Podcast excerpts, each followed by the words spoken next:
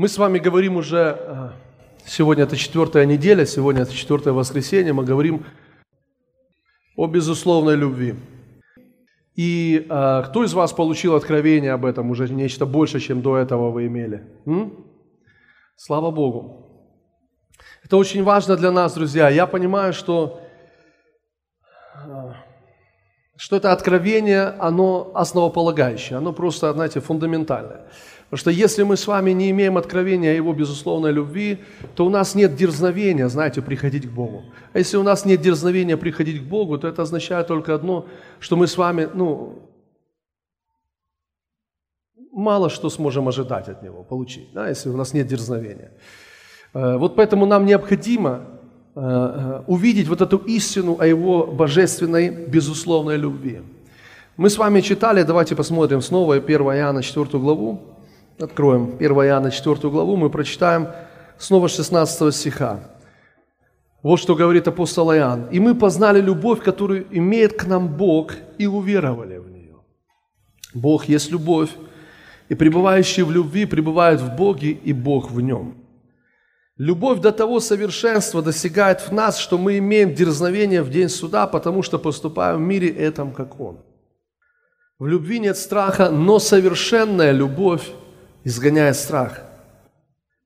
Потому что в страхе есть мучение, боящийся несовершен в любви. Аллилуйя. Так вот, послушайте внимательно. Давайте коротко вспомним то, о чем мы говорили, потому что это очень важно, очень важно.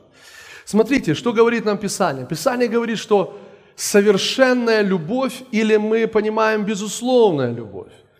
Слово «совершенное» – это греческое слово «завершенное», завершенное, то есть законченное. Больше к этому ничего приложить нельзя.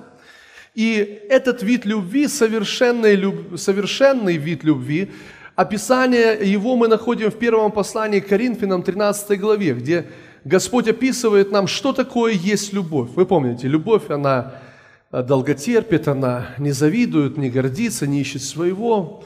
Э, не радуется неправде, но радуется истине, все покрывает. И последнее, о чем э, э, говорит нам Писание, что любовь никогда не перестает. Помните? Никогда не перестает. То есть, безусловная любовь, совершенная любовь, это любовь, которая никогда не перестанет. То есть, это значит, что Бог любит нас, потому что мы с вами выяснили, что ну, нету этого вида любви в нас. Потому что мы Конечно же, временами мы можем любить такой любовью, но мы не любим так 24 часа в сутки и 7 дней в неделю, понимаете? То есть я имею в виду, что ты можешь любить свою жену, и, конечно же, или жена может любить своего мужа подобной любовью, но все равно время от времени у нас какие-то конфликты происходят. Или у кого-то не так, друзья, или, может быть, у кого-то не происходит. Ну вот э, время от времени где-то, может быть, ты раздражаешься, ты, ты теряешь терпение и, и, и так далее, и так далее. То есть Конечно же, эта любовь все больше и больше проявляется в нашей жизни, но не всегда, а это уже не есть совершенная, безусловная любовь. А Бог любит нас всегда, постоянно, при любых обстоятельствах, в любое время года, в любое время суток. Бог любит нас постоянно. Неважно, все хорошо у тебя, Бог любит тебя. У тебя плохо все, Бог все равно тебя любит. Аминь. Ты не согрешил, Бог любит тебя. Ты согрешил, Бог все равно тебя любит. Бог тебя любит. Потому что Божья любовь не останавливается никогда, не прекращается. Теперь смотрите, друзья, что я хочу вам сказать. Просто простой пример. Я уже сказал, что это несовершенный пример, но все-таки. Несовершенный пример, но все-таки. Вы понимаете, что, например, если мы... Потому что, знаете, многие люди говорят так, ну, любовь изгоняет страх. Это неправда. Любовь не изгоняет страх. Безусловная любовь изгоняет страх. Совершенная любовь изгоняет страх. Просто любовь не изгоняет страх. Безусловная любовь изгоняет страх.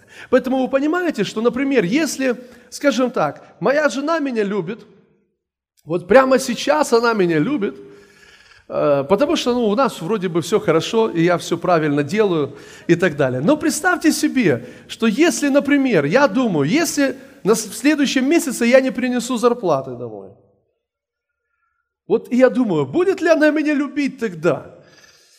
Или что-то у нее, знаете, там появятся какие-то мысли. А если второй месяц я снова зарплату не принесу?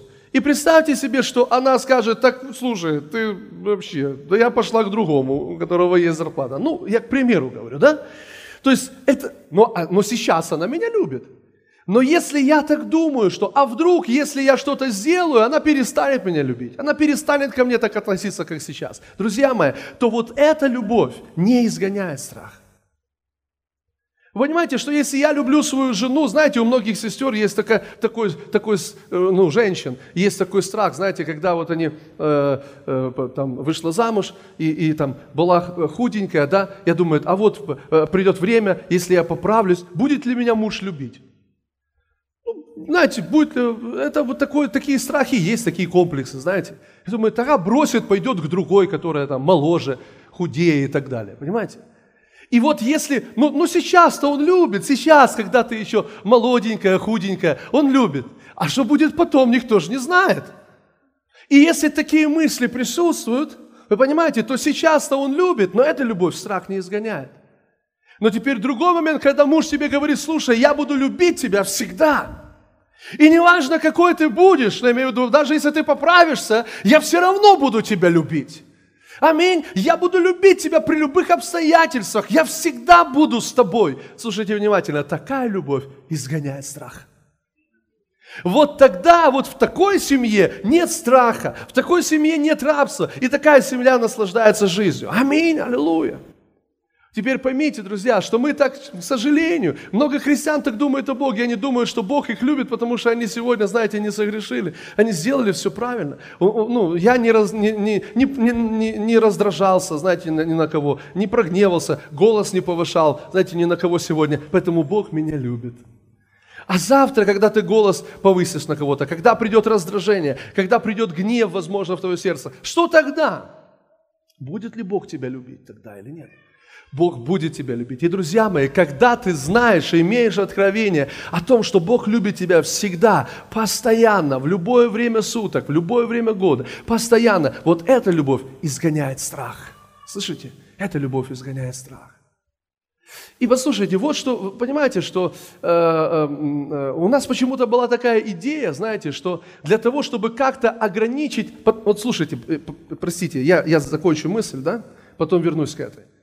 Вот эта любовь совершенная, когда ты знаешь, что Бог тебя любит постоянно, или когда жена знает, что муж ее будет любить всегда, всю жизнь, и не важно, что произойдет. И точно так же муж знает, что его жена будет любить его всю жизнь, и не важно, что произойдет. Помните, да, когда мы вступали в брак, мы говорили, я с тобой, да, и, и в болезни, и в здравии, и, и в богатстве, и, и, и, и так далее. Помните, мы все это говорили, до, до, до, пока смерть не разлучит нас.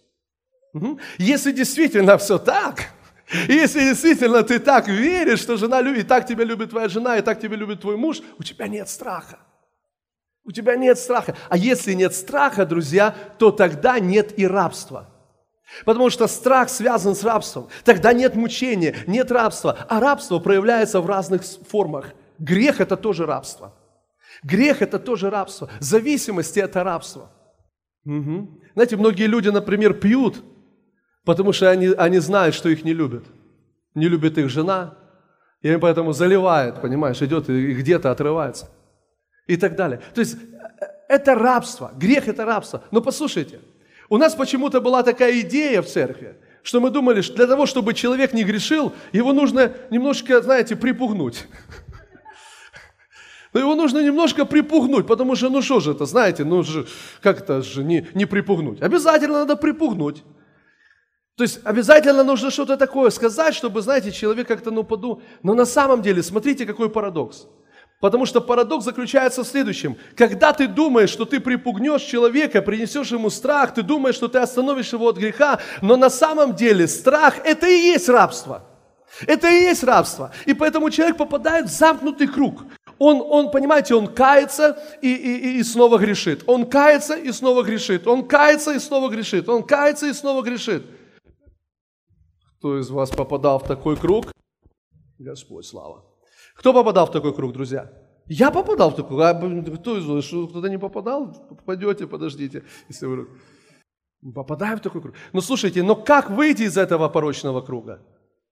Когда ты поймешь, что Бог любит тебя безусловной и постоянной любовью, совершенная любовь изгоняет страх. И в этом парадокс. Когда ты говоришь, слушай, даже если ты согрешишь, Бог любит тебя. И когда человек получает откровение, это откровение умножается, тогда уходит страх и, соответственно, уходит рабство. И тогда человек уже не хочет грешить. Ему уже не интересен грех. И он поднимается Божьей благодатью над грехом.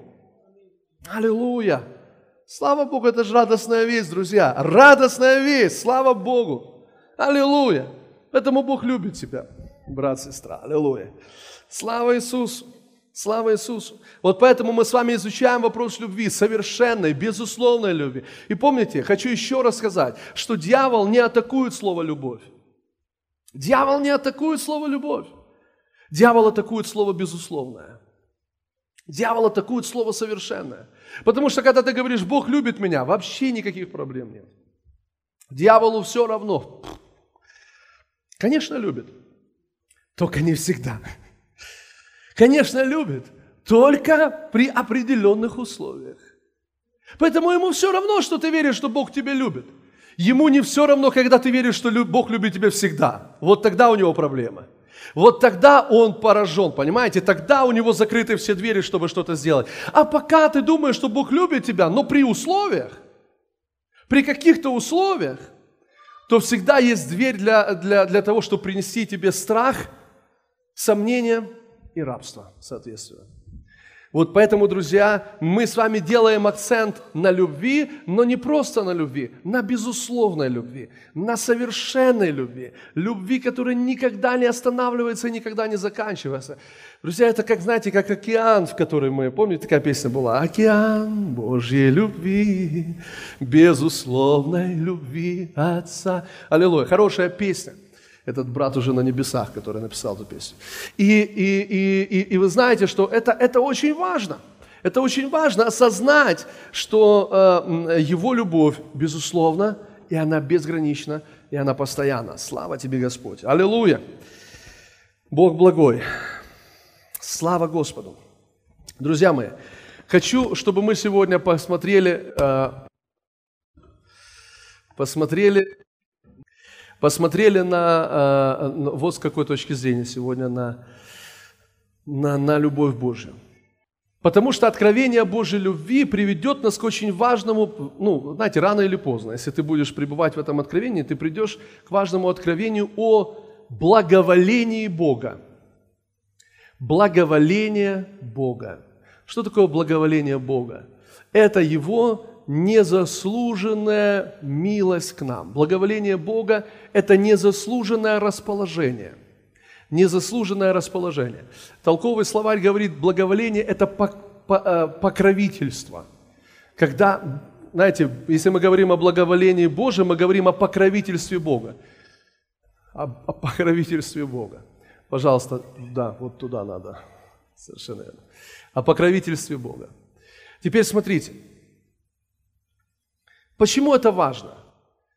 Потому что осознавая безусловность любви, потому что когда мы говорим, что Бог любит нас безусловно, то просто давайте сделаем логический шаг вперед и ответим сами себе на этот вопрос. Если Бог любит нас безусловно, а значит, не ставя перед нами условий, означает ли это то, что для того, чтобы мы с вами были любимы Богом, нам не нужно исполнять никаких условий.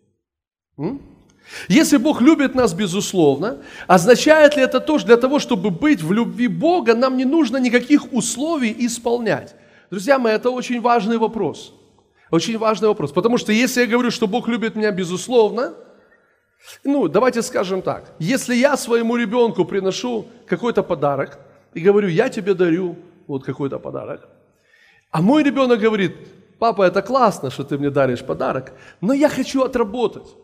Я хочу, знаешь, а можно пол подмету, чтобы получить? А можно еще что-то? То есть, другими словами, он пытается мой подарок, а, знаете, это, это, уже, это уже не подарок. Это просто нивелируется все. Это уже не подарок. Это, это уже что-то, за что нужно, за, ну, за что э, платят. Да? Поэтому, конечно же, мне как отцу будет неприятно. Потому что я хотел сделать приятно своему сыну, я принес ему подарок, или дочери принес ей подарок. Она говорит, папа, давай я отработаю. Я не, ну, извини, ну, ну давай как-то, ну, не могу я вот просто так принять. Так вот, друзья мои, хочу вам сказать, что многие вещи, которые Бог дает нам по своей благодати, по своей любви, у нас вот такое отношение. Бог говорит нам, что ранами Его мы исцелились, но мы говорим, да, Господь, но давай я что-то, мне надо что-то сделать, чтобы принять. Мне нужно что-то сделать, чтобы получить. Когда Бог говорит о спасении, друзья, э, э, э, Он говорит, что спасение по благодати, не отдел, чтобы никто не хвалился. Но очень часто люди говорят, ну, знаете, мне нужно что-то сделать, чтобы спастись. И когда они слышат, ну, просто прими Христа, а, они говорят, ну, у вас так все просто. У вас как-то так все просто. Да нет, это как-то не работает. Надо как-то, чтобы посложнее было. Ну, какие-то, знаете, надо взять там э, глаза лягушки, смешать их там с перьями орла и там и выпить, и может потом получить спасение. Знаете, все так сложно у людей. У людей все так трудно, так сложно. Но у Бога все просто. Аминь. У Бога все просто. И Его безусловная любовь, друзья, она гарантирует нам Его благоволение. И вот о чем я хочу сегодня поговорить. Друзья, Примите Божью любовь и ходите в Его благоволение. Примите Божью любовь и ходите в Его благоволение. Знаете, почему это важно? Потому что в это тоже нужно верить. Потому что в Божье благоволение нужно верить. Если вы не верите в Божье благоволение, вы не можете в нем ходить. То есть его нужно научиться принимать. Принимать просто как подарок. Это же благоволение. Само слово незаслуженная, незаслуженная милость или незаслуженное расположение. Слово незаслуженное означает, что ты его не заслужил. Правильно? Что ты его не заслужил. Давайте посмотрим э, Матфея 20 главу. Я хочу посмотреть с вами э, одну историю, которую мы уже с вами раньше смотрели. Но я верю, что она важная в данном разговоре. Притчу, которую рассказал Иисус. Помните, мы говорили с вами о мышлении благодати. Мышление благодати. Это очень важно для нас это осознавать. Что у нас должно быть мышление благодати. Не мышление дел, мышление благодати. Мышление благодати, друзья, это не мышление лени. Помните, да? Не мышление лени. Но это и не мышление дел. Итак, 20 глава. Читаем с первого стиха. «Ибо Царство Небесное подобно хозяину дома, который вышел рано поутру нанять работников в виноградник свой. И, договорившись с работниками по динарию на день, послал их в виноградник свой. Выйдя около третьего часа, он увидел других, стоящих на торжище праздно, и им сказал, «Идите и вы, виноградник мой, что следовать будет да вам». Они пошли. Опять, выйдя около шестого и девятого часа, сделал то же. Наконец, выйдя около одиннадцатого часа, он нашел других стоящих праздно и говорит им, что вы стоите здесь целый день праздно? Они говорят ему, никто нас не нанял. Он говорит им, идите и вы, виноградник мой, и что следовать будет, получите.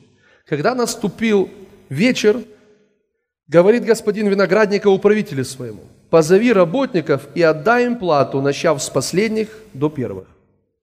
И пришедшие около одиннадцатого часа получили по динарию – Пришедшие же первыми получили, думали, что они получат больше, но получили они по динарию. И получив, стали роптать на хозяина дома и говорили, эти последние работали один час, и ты сравнял их с нами, перенесшими тягости дня и зной.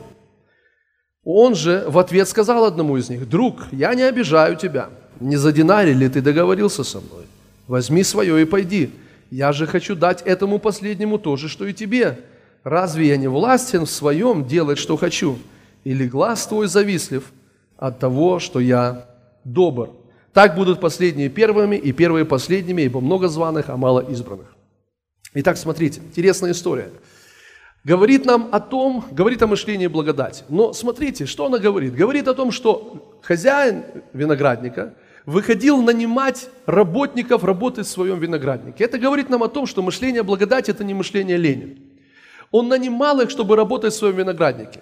Но мы видим эту историю, что он одних нанял утром, потом других в обед и так далее. И последних он нанял вечером. Где-то за час до конца рабочего дня он нанял последних. И а, когда они пришли, понимаете, они отработали один час, всего один час. Причем на самом деле мы должны с вами понять, ну, если вы когда-нибудь Э, ну, ну вы когда-нибудь наверняка, где-то куда-то приезжали, чтобы поработать где-то на, на, на огороде, там, знаете, да, где-то в поле, то, то как это происходит? Обычно ты час только тратишь на то, чтобы раз, знаете, э, переодеться, там, э, что-то там приготовить, и, и, и уже вроде бы как и час закончился. И уже час закончился. Так вот, по сути своей мы, мы можем понять, что они практически, практически не работали. Они практически не работали. Так вот, смотрите – и хозяин виноградника, то есть Бог, говорит, отдай им плату, начиная с последних до первых. И каждому дают по динарию. Этим последним дают по динарию. Которые первые пришли с утра, они смотрят, что они делают, друзья. Они начинают э, думать, что если они пришли последними, им дали по динарию за час до конца рабочего дня, а мы целый день трудились, то естественно – Справедливо было бы, чтобы нам дали больше. Правда? Справедливо было бы, чтобы нам дали больше. Теперь слушайте внимательно. Справедливо. И скажите, разве что это, ну, скажите, это не, разве не справедливо? Справедливо. Те, кто больше работают, больше получают. Правда? Справедливо. Больше работаешь, больше получаешь. Вот теперь слушайте внимательно. Вот это мышление справедливости, как нам кажется, это не мышление Бога. Когда-то один проповедник сказал, благословение несправедливо. Да, один проповедник сказал, благословение несправедливо. Другими словами, послушайте, что происходит? Вот эти последние получают столько же, сколько первые. То есть, другими словами, эти первые, глядя, что получили тоже те по динарию, они начинают как бы просчитывать и, и думать, сколько они получат на основании своих дел. Помните, они возмущались, ты сравнял их с нами, перенесшими тягости дня, зной, солнце палило, мы тут работали, мы тут вкалывали, а ты дал нам столько же, сколько дал им. А что говорит Бог? Бог говорит, послушай, не за динарий ли я с тобой договорился? И он говорит, я тебя не обижаю.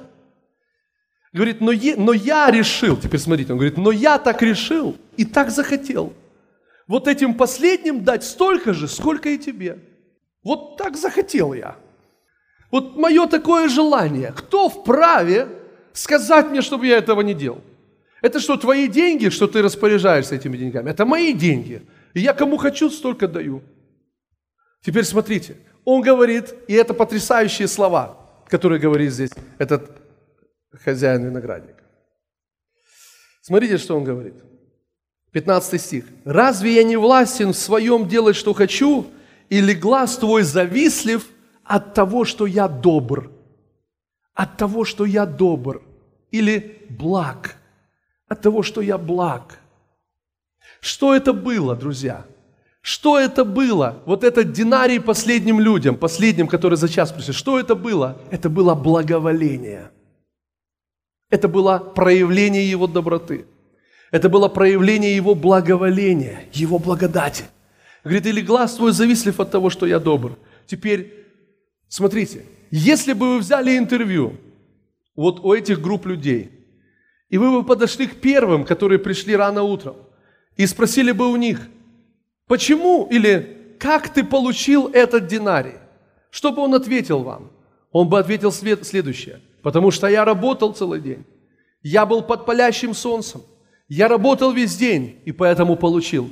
А если бы вы подошли к последним и спросили, а почему вы получили этот динарий? Они бы ответили вам, потому что он добрый. Аллилуйя. Он добрый. Есть разница между мышлением дел и мышлением благодати. Теперь послушайте внимательно, что я вам скажу. Если вы, когда получаете благословение какое-то от Бога, первое, что вы думаете, интересно, что же я такого сделал, чтобы получить? Что я такого сделал? Наверное, молился, наверное, постился, наверное, из-за того, что хожу в церковь, наверное, потому что в группе порядка служу. Бог благословит. Если вы так думаете, то у вас мышление дел. Но если, когда приходит благословение, первое, что вы думаете, Бог ты благ – ты такой добрый ко мне, аллилуйя. Это мышление благодати, понимаете? То есть мы не связываем благословение просто с нашими делами. Мы связываем благословение с Его добротой и благостью, аллилуйя.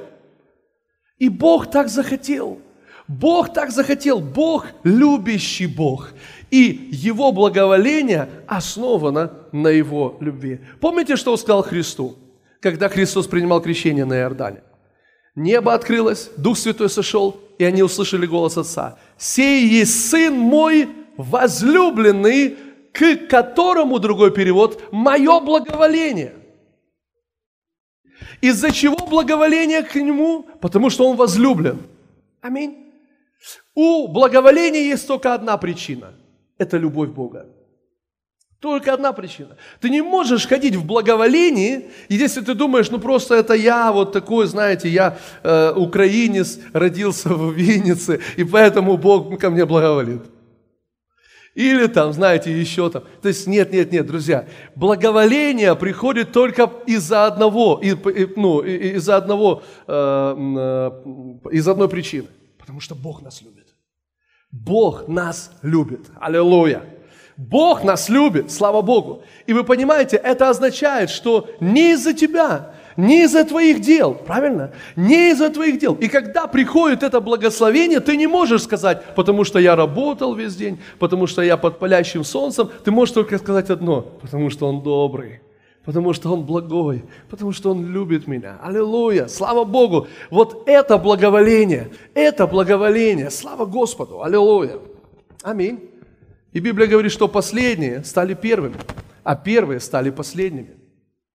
Вы знаете, я думаю, что если бы эти первые отнеслись по-другому, чтобы если эти первые отнеслись так, как вторые, если бы они сказали, ты такой добрый, вообще ты, если бы они увидели, понимаете, что происходит? Они видят, как благословляет, как, как, как Бог благословляет последних, которые практически не работали.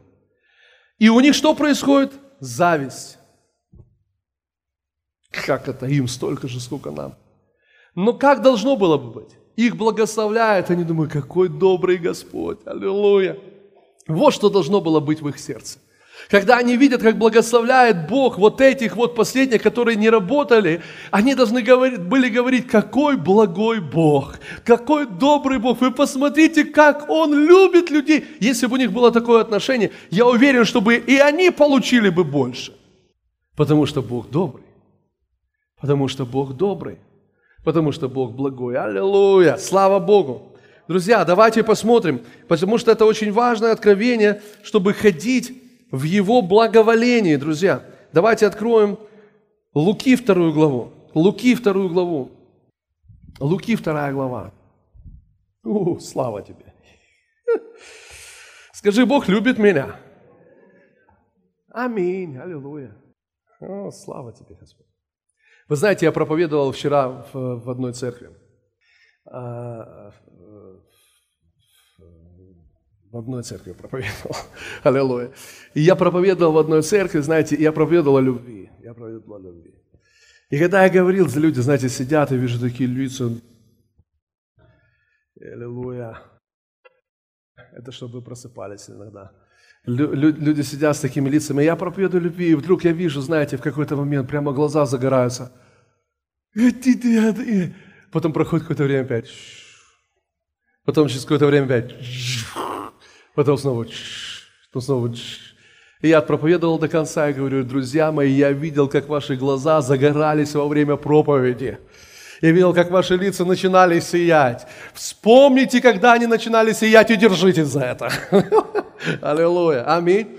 Друзья, потому что это важно. Я понимаю, что э, на самом деле нам нужно настолько погрузиться в это откровение, чтобы мы ходили в этом постоянно. Потому что такое впечатление, знаешь, что ты поднимаешь человека на поверхность, он воздуха, знаете, как та рыба, глотнул, обратно пошел. Потом снова оп, глотнул, снова назад пошел. А мы должны дышать, аллилуйя, полной грудью. Аминь. Слава Богу, слава Богу. Итак, давайте посмотрим Луки первую, э, вторую главу. Вторую главу. Слава тебе, Господь. Давайте посмотрим. Это история Рождества. Давайте с 9 стиха. «Вдруг предстал им ангел Господень». Это пастухам. «Вдруг предстал им ангел Господень, и слава Господня осияла их, и убояли страхом великим, и сказал им ангел, не бойтесь, я возвещаю вам великую радость, которая будет всем людям, ибо ныне родился вам в Господе Давидовом Спаситель, который есть Христос Господь. И вот вам знак, вы найдете младенца в пеленах, лежащего в яслях. И внезапно, представьте эту картину, и внезапно явилось с ангелом многочисленное воинство небесное, славящее Бога и взывающее. Слава Вышних Богу! И на земле мир, в человеках благоволение. Аллилуйя! Я думаю, пастухи обрадовались. Слава Вышних Богу, на земле мир, аллилуйя, и в человеках благоволение. Смотрите, это очень важный момент, потому что здесь есть три составляющие части. Первое – слава Вышних Богу. Второе – на земле мир. И третье – в человеках благоволение или к людям благоволение. К людям благоволение. Заметьте, когда это произошло? Когда Христос родился на земле. Когда пришел Христос, вот это послание было провозглашено небесами, здесь, на этой земле, его услышали эти пастухи. И не только пастухи, но сегодня и мы слышим это послание. Оно записано в Библии. Было провозглашено это величайшее послание, что-то произошло в духовном мире, что-то изменилось на земле, когда родился Христос. Потому что родился кто? Родился Спаситель. Родился наш Избавитель, который избавил нас от наших грехов. Аллилуйя. Поэтому смотрите, что говорится здесь. Ангелы начали петь, и это потрясающая песня. Я здесь я понимаю так, что это провозглашение того, что произошло в духовном мире. Что произошло, и вот они провозглашают. Слава Вышних Богу! На земле мир, в человеках, аллилуйя, благоволение человеках благоволения. Посмотрите, посмотрите, прежде всего, давайте начнем с того, что на земле мир. Это не означает, что на земле мир вообще, потому что мы сейчас понимаем, что вот война идет, и не только у нас, но и в других странах.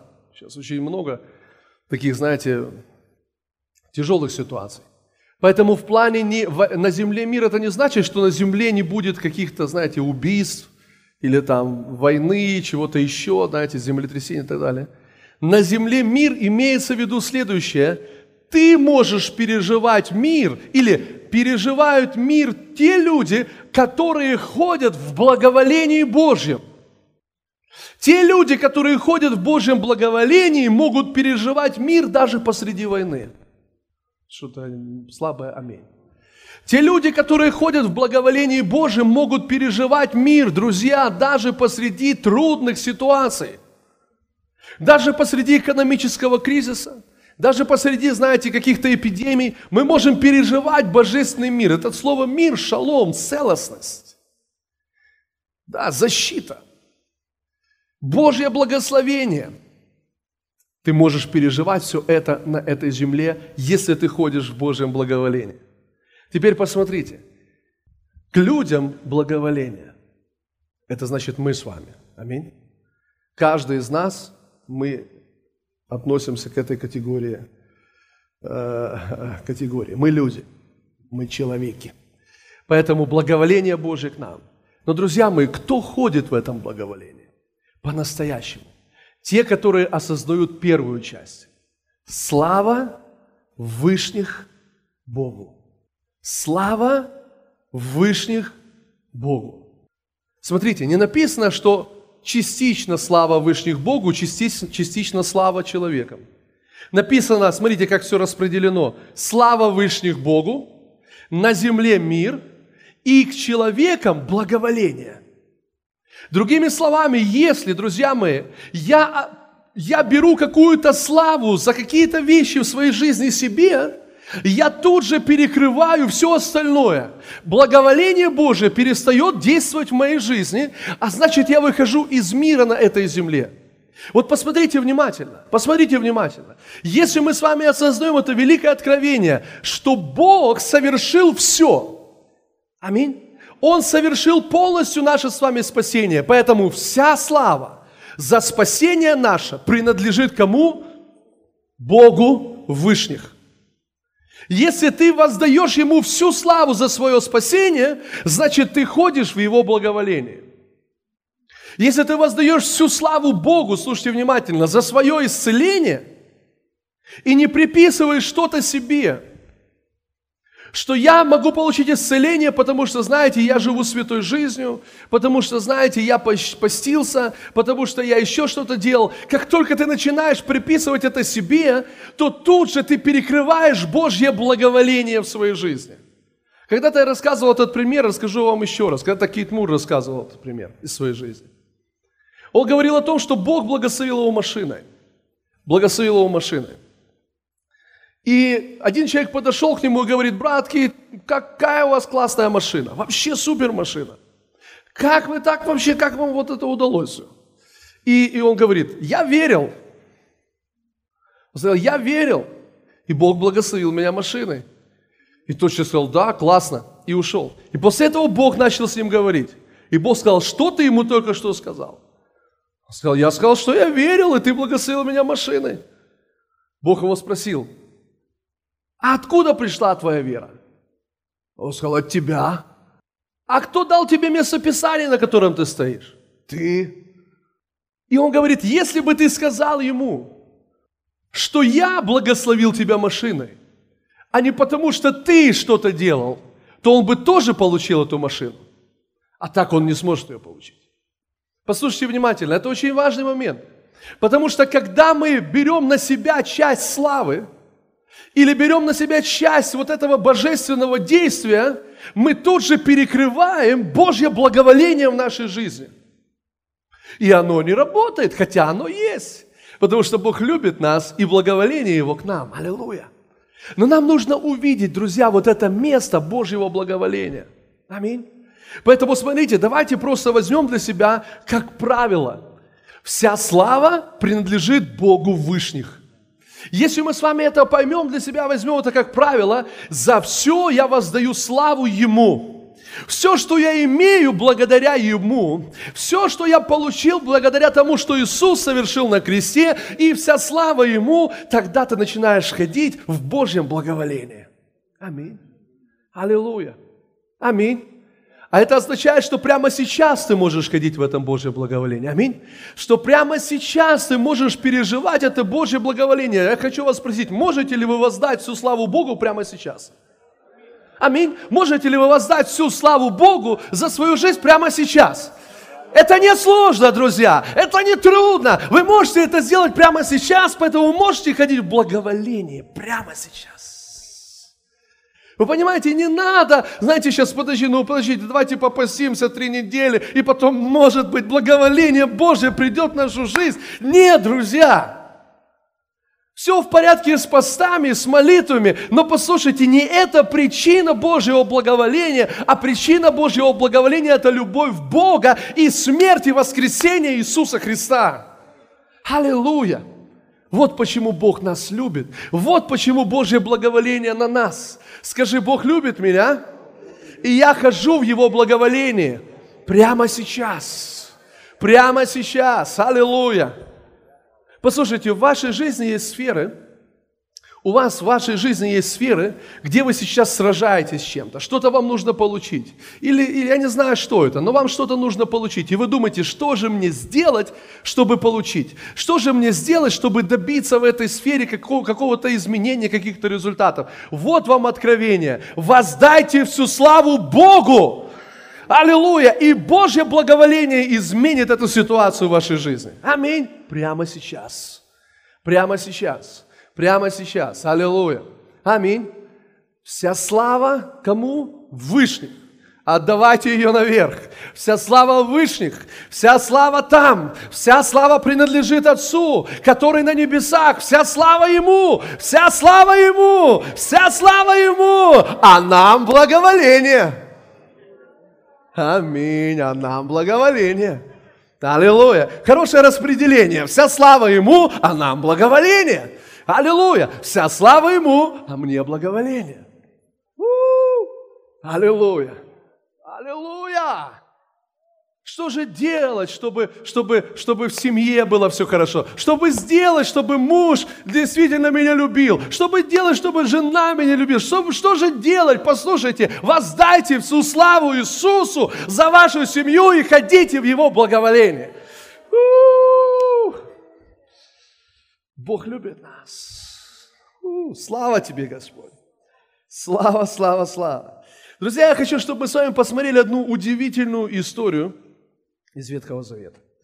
Во-первых, Писание говорит нам, что все, что было написано, написано в наставлении нам, достигших последних времен. И в этом есть образы для нас, образы для нашей реальности сегодня, духовной реальности. И знаете, вот жизнь Иосифа, помните историю Иосифа? Жизнь Иосифа, а, ну и, скажем, это не мое откровение – жизнь Иосифа, так верят многие-многие богословы, что жизнь Иосифа это, э, это такой яркое, яркий образ Иисуса Христа, прообраз Иисуса Христа. Потому что Иосиф, действительно, его жизнь, которую, о которой мы с вами читаем, а, она, это пророческое послание о том, что, будет, ну, что происходило с Иисусом. Помните, Иисус сказал, что все Писание свидетельствует обо мне. Помните, когда Он говорил с учениками по дороге в Амал шел, Он рассказывал им как раз э, от Моисея, то есть из всех книг Пятикнижия Моисея, Он рассказывал, что написано о Нем во всем Писании. И мы не будем, конечно, всю историю читать э, и, э, об Иосифе. Э, но вот давайте просто вспомним. Просто вспомним. Во-первых, Библия говорит, что Иосиф был любимым сыном Э, своего отца, возлюбленным, любимым сыном. Мы знаем, что Иисус – это возлюбленный сын отца. Так? так возлюбил Бог мир, что отдал своего единственного возлюбленного сына. Иисус – это возлюбленный сын. Иосиф был возлюбленным сыном. У Иосифа была особая одежда, разноцветная одежда, которую отец ему э, сшил, подарил. Вы знаете, это, это прообраз Христа. Потому что Христос ходил в этой особенной одежде, аллилуйя, одежде праведности. Потом мы видим, что его братья продают его в рабство, помните? Братья взяли и продали его, уже не помню, там за 20, по-моему, серебряников, продали его в рабство. Так же, как и Христа. Продали в рабство. Иуда не в рабство, а продал его, а, предал его за 30 серебряников. После этого он попадает в рабство в Египте. Помните, в доме э, Патифара. После этого он попадает в тюрьму. И все это прообраз того, что происходило со Христом. Христос не согрешил ни разу. Христос опустился в ад, как Иосиф был в тюрьме. И после этого Иосиф, он, как бы, ну, если прообразно сказать, как Бог воскрешает Христа и садит его, одесную себя – и садит его, поставит его в то величайшее положение царя всех царей, также Иосиф был поднят и поставлен премьер-министром всего Египта. Аллилуйя. Помните, он истолковывает сон фараону, и фараон его ставит вторым человеком в Египте после себя. Что происходит? Тогда Иосиф начинает, помните, скупать хлеб – собирать урожай, и он собирает такое количество зерна, такое количество хлеба, что хватает на все те 7, дней голода, 7 лет голода, которые впереди еще будут. Да? И помните, что происходит? После этого, э, когда настал голод, тогда э, Иаков и э, сыновья его, они начали голодать, начали чувствовать голод, и он посылает их в Египет, потому что в Египте есть хлеб. Тогда сыновья, братья Иосифа приходят в Египет – и Иосиф их узнает, но они его не узнали. И э, вы помните всю эту историю. В общем, он э, э дает им хлеб, дает им э, пшеницу, возвращает их назад, говорит, придете только с вашим младшим братом. Они долго не хотели, отец долго не хотел отпускать Вениамина, но все-таки потом согласился, потому что нечего было есть, они пошли. И там уже Иосиф открывается своим братьям и говорит, это я, это я, ваш, ваш брат, которого вы предали. Написано, что они, помните, очень смутились, эти, эти братья его. Ну, конечно же, знаете, продали его, там издевались над ним. И тут, понимаете, Иосиф и премьер-министр Египта, понимаете, второй человек в Египте – Мало ли что от него можно ожидать теперь, понимаете, к нему сложно э, как-то, знаете, с ним общаться. Но вот что говорит Иосиф, потрясающие слова. Помните, он говорит, не, Он говорит, не будьте в таком состоянии, это потрясающие слова, потому что не вы меня сюда прислали, он говорит, но Бог послал меня сюда, чтобы спасти вас, всю семью. Это удивительный прообраз Иисуса Христа.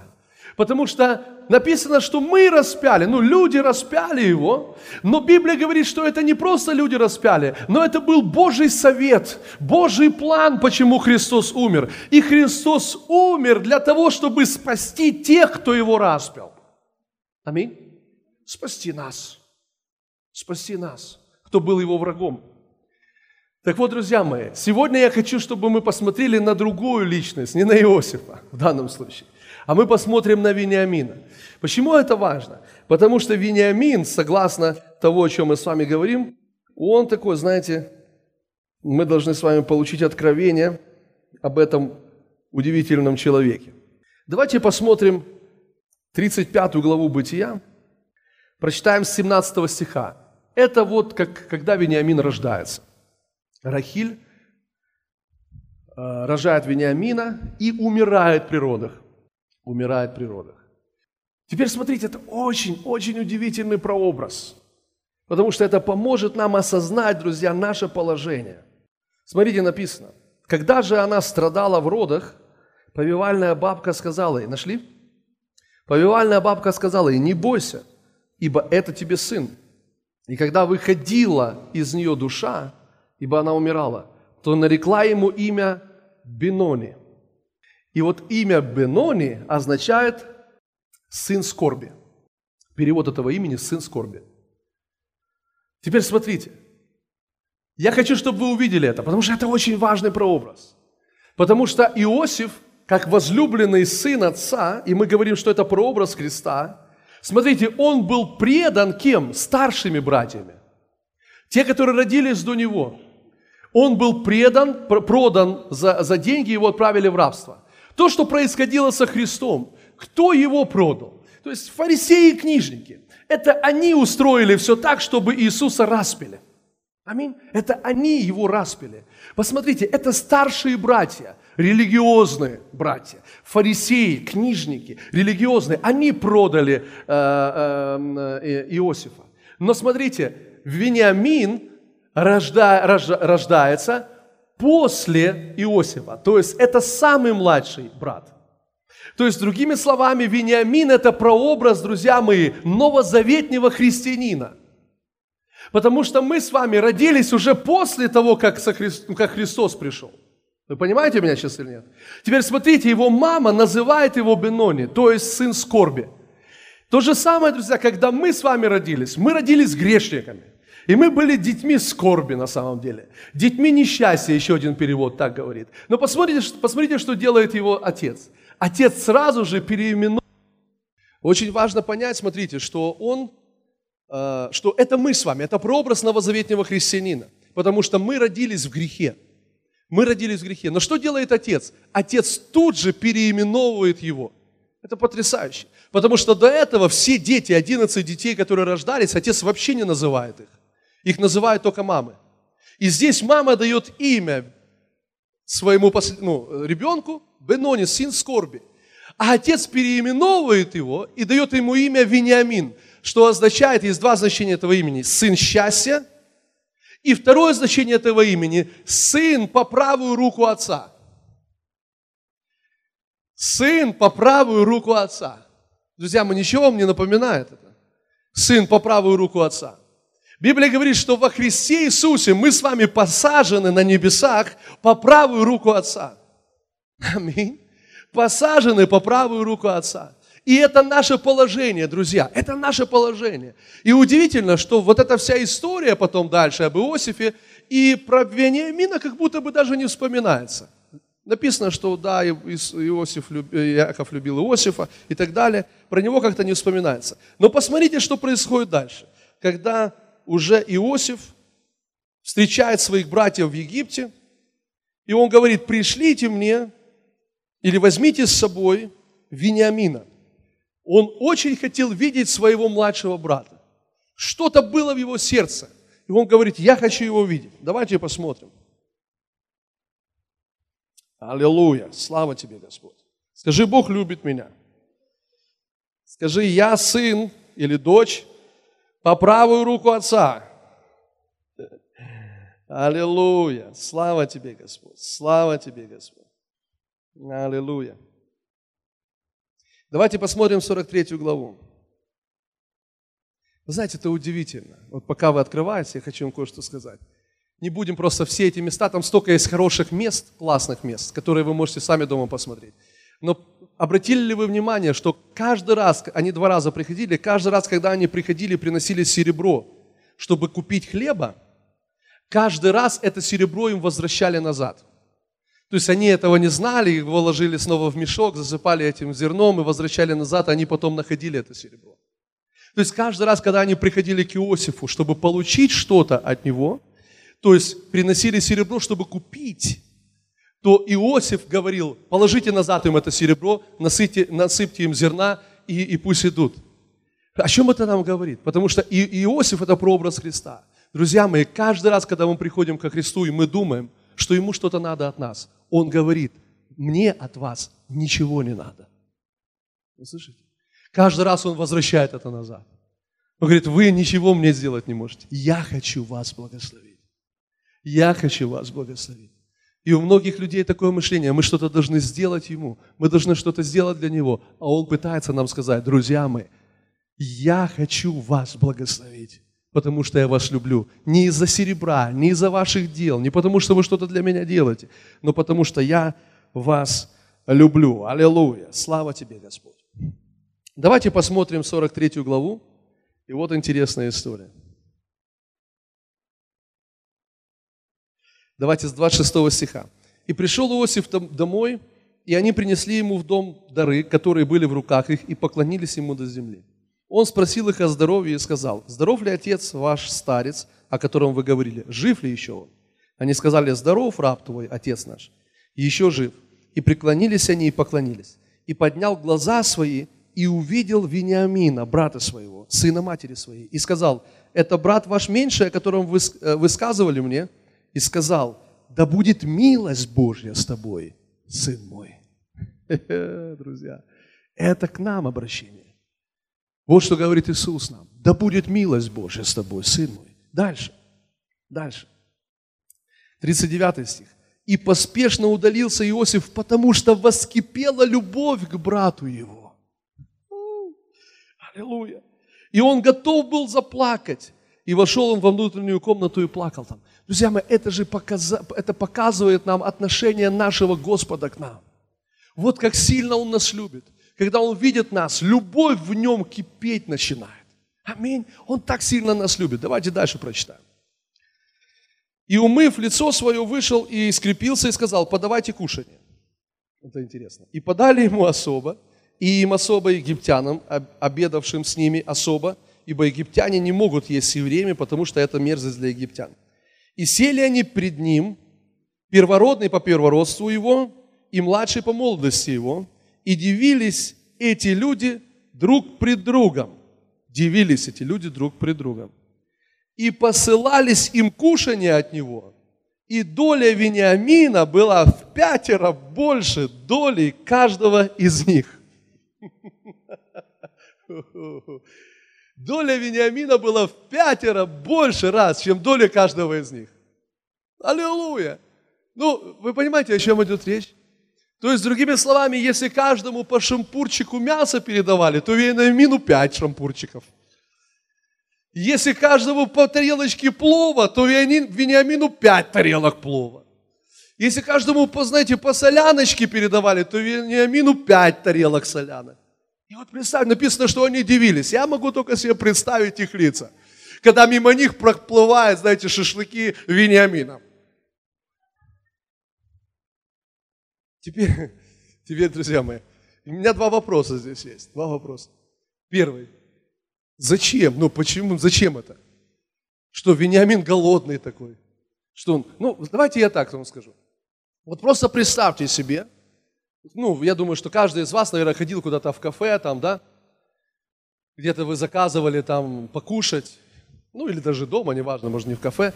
И если вы заказываете там, ну, что обычно заказывают, там, салат, первое, второе, да, И вы заказываете, и вот вам приносят салат первое, второе. Потом через пять минут еще раз повторяют. Потом третий раз повторяют, четвертый раз повторяют и пятый раз повторяют. То есть, понимаете, первый вы еще как-то съедите. Второй, ну, знаете, распиная свою плоть тоже можно запихнуть. Но с третьим, друзья, уже все. С третьим уже аж никак не выйдет. И я представляю, вы просто нарисуйте эту картину просто у себя в голове. Увидите, что происходило за тем столом. Вот сидят все, там же их было 12, там еще египтяне были, сидят 12, 12 э, братьев, 11 вернее, или 10 братьев, и у каждого из них по одной тарелочке, и сидит Вениамин, и вокруг него полно тарелок. Полно просто еды, и он сидит и думает, и они все думают, чего это вдруг? Что это, друзья мои? Послушайте внимательно. Это проявление Божьего благоволения. Что Вениамин заслужил это? Нет. Просто Иосиф так сильно его любит. А Иосиф – это Иисус. А Вениамин – это сын по правую руку отца. Это ты. Это ты. Аллилуйя. И я хочу сказать вам кое-что, друзья мои. Что теперь вы будете видеть вот такое проявление Божьего благоволения в вашей жизни. Аллилуйя. Я просто пророчествую об этом сейчас. Вы будете видеть это благоволение проявленным в вашей жизни, и это будет удивлять вас. Вы будете думать, ого, зачем все это? Понимаете, я столько не съем, а Бог говорит, да не для того, чтобы ты ел, это мое благоволение. Это просто моя любовь к тебе. Это просто я тебя так сильно люблю, и я хочу, чтобы ты ходил в моем благоволении. Аллилуйя! Аллилуйя! Ни один микрофон не испортит проповедь сегодняшнюю. Аллилуйя! Аминь! Это Божье благоволение. Друзья, и не задавайте вопросов, ну мне, э, зачем это? Понимаете, у нас какие мысли? Да мне одной порции хватит. Ну двух это с головой. А Бог говорит, вот тебе еще, еще. И зачем? Зачем? Благоволение. Благоволение. Я тебя люблю. Ты мой сын, ты моя дочь, и это мое благоволение к тебе. Аллилуйя! У-у-у! Сын по правую руку отца, дочь по правую руку отца. Аллилуйя! Слава Господу! Давайте смотрим 45 главу. У-у-у! Аллилуйя! 45 главу. 16 стиха. Дошел в дом фараона слух, что пришли братья Иосифа, и приятно было фараону и рабам его. И сказал фараон Иосиф, скажи братьям твоим, вот что сделайте. Навьючьте скот ваш и ступайте в землю ханаанскую. И возьмите отца вашего и семейство ваше, и придите ко мне. Я дам вам лучшее в земле египетской, и вы будете есть стук земли. Тебе же повелеваю сказать им, сделайте сие, возьмите себе из земли египетской колесниц для детей ваших и для жен ваших, и привезите отца вашего и придите. И не жалейте вещей ваших, ибо лучше из всей земли египетской дам вам. 21 стих. Так и сделали сыны Израилевы. Смотрите. И дал Иосиф колесницы по приказанию фараона и дал им путевой запас. Каждому из них он дал перемену одежд, а Вениамину дал 300 серебряников и 5 перемен одежд.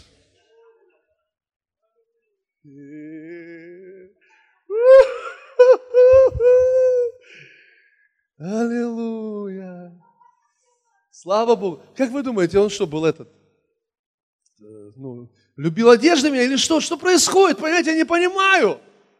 Это выходит за рамки нашей логики. Зачем ему пять перемен одежд? Сколько там ехать? Я не знаю, сколько там надо было ехать, но я не думаю, что пять одежд можно поменять за это время. Но что это такое, друзья? Это благоволение Божье. Вы слышите? Благоволение Божье. Всем дал одну перемену одежды, а Вениамину пять. А Вениамину пять. За что? Зачем? Да не спрашивайте, задавайте эти вопросы. Это благоволение Бога. Это благоволение Бога. Аминь. Давайте перестанем задавать вопросы, за что и зачем. Просто будем принимать Его любовь и благоволение Бога в нашу жизнь. Аллилуйя. Слава Богу! Я хочу спросить, что Вениамин заслужил эти, эти пять порций еды? Что Вениамин заслужил этих пять перемен одежд? Чем он заслужил? Ничем он не заслужил. Просто, друзья мои, он был возлюблен Богом. Аминь. Он был возлюблен Иосифом. Он был возлюблен, он был сыном по правую руку Отца. Аллилуйя. Слава тебе, Господь! Слава тебе, Господь! Друзья мои, откройте Ефесянам вторую главу. Я хочу показать вам это в Новом Завете. Аллилуйя! Ефесянам вторая глава. Бог благ. Аллилуйя. Спасибо. Скажи, Бог любит меня. Теперь смотрите, четвертый стих. Говорит о нас с вами. Друзья мои, братья и сестры, послушайте, это о нас с вами. Смотрите, вот реальность Нового Завета. Бог, вы нашли четвертый стих? Бог, богатый милостью, по своей великой любви, которую возлюбил нас и нас, мертвых по преступлениям, оживотворился Христом, благодатью вы спасены, и воскресил с Ним, и посадил на небесах во Христе Иисусе, друзья, по правую руку Отца. Из-за своей любви. Аллилуйя. Теперь читайте седьмой стих. «Дабы явить в грядущих веках преизобильное». Аллилуйя. Скажите мне со мной, преизобильное богатство благодати своей в благости к нам во Христе Иисусе. Аллилуйя. Это обо мне. Это обо мне. И о тебе. Аллилуйя, если ты веришь в это. Аминь. Тебе нужно принимать это. Тебе нужно ходить в этом. Аллилуйя. Слава тебе, Господь. Аминь, аминь, аминь, аминь, аминь. Аллилуйя. Друзья мои, я хочу еще один стих, чтобы мы посмотрели. Аллилуйя. Хороший стих. Я сейчас найду, где он. Аллилуйя. Спасибо тебе, Господь. Спасибо, Иисус. Откройте, пожалуйста, Аллилуйя, Еремия, 31 глава. Еремия, 31 глава. Еремия, 31 глава. О, спасибо, Иисус. Третий стих. 31 глава, третий стих. Посмотрите, что здесь написано. Издали явился мне Господь и сказал, любовью вечной я возлюбил тебя, и потому простер к тебе благоволение. Аминь. Из-за чего благоволение? Из-за вечной любви. Любовью вечной, то есть безусловной, то есть совершенной, то есть которая не заканчивается, любовью вечной. Я возлюбил тебя, и вот поэтому и простер к тебе свое благоволение. Аминь. Аллилуйя. Слава Богу. Слава Богу. Вы знаете, мы можем каждый день, мы должны каждый день ходить в Его благоволение. Когда ты просыпаешься утром, тебе не надо ничего ждать. Просто говори, Бог, ты любишь меня. О, твоя любовь вечная, безусловно. И поэтому твое благоволение на мне. И поэтому я ожидаю пять перемен одежд – Поэтому я ожидаю пять порций еды. Аллилуйя! И это благоволение Божье. Аминь. Благоволение Божье. Слава Господу. Аминь. Я ожидаю, что Бог будет прилагать и благословлять, и умножать, и наполнять, и пересыпать через край, потому что Он любит нас. И потому что Его благоволение простерто к нам. Слава Тебе, Господь. Аллилуйя. Скажи, Бог любит меня. Аллилуйя.